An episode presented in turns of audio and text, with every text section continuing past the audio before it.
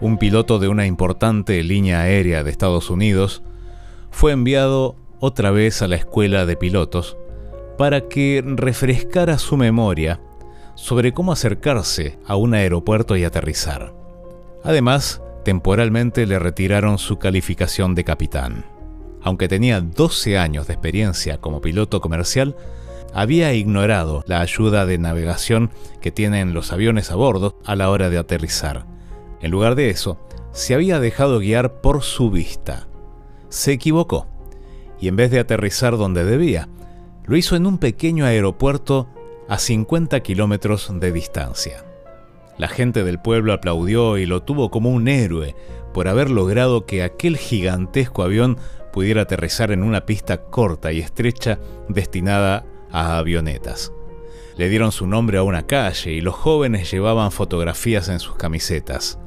La compañía aérea pensó de otra manera y castigó apropiadamente al piloto por desobedecer las normas de navegación y poner en peligro a los pasajeros y al avión.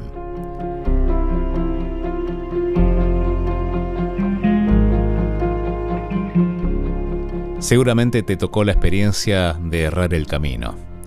Pensar que ibas a un lugar y fuiste a parar a otro, confiando en tu percepción, creyendo sinceramente que ibas en la dirección correcta. Algunas veces una bifurcación donde todo se veía muy parecido.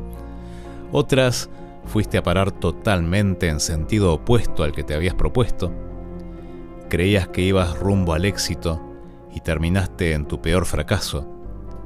Creíste que hacías algo bueno y terminaste lastimándote vos o lastimando a mucha gente.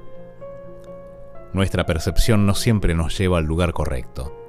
A veces nuestros sentidos nos engañan. Dicen proverbios, hay camino que al hombre le parece derecho, pero su fin es camino de muerte. Pensalo. Vení que te cuento.